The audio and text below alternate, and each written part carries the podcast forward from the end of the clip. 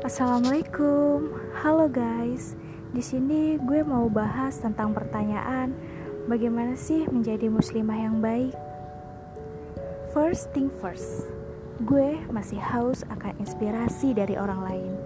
Gue juga masih belajar gimana caranya supaya bisa tawadu, rendah hati, dan bersikap sebagai layaknya muslimah yang benar-benar muslimah.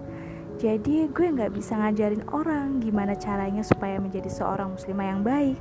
Karena gue pun ya actually belum menjadi muslimah yang baik juga. Gue masih punya segudang bad habits yang perlu dibenahin lagi.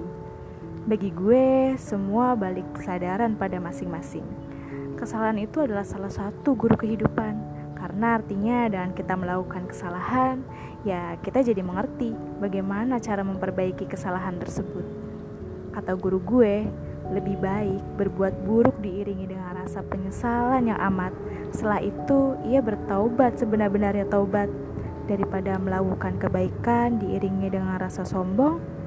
Insya Allah gak pernah ada kata terlambat untuk berubah. Mohon doanya ya buat gue juga supaya gue bisa menjadi sebenar-benarnya muslimah. Sekarang mah belum banget. Namanya juga manusia pasti selalu ada aja yang kurang. Namun, ada satu hal yang namanya belajar dan berevaluasi. Semangat! Sekian dari gue, terima kasih.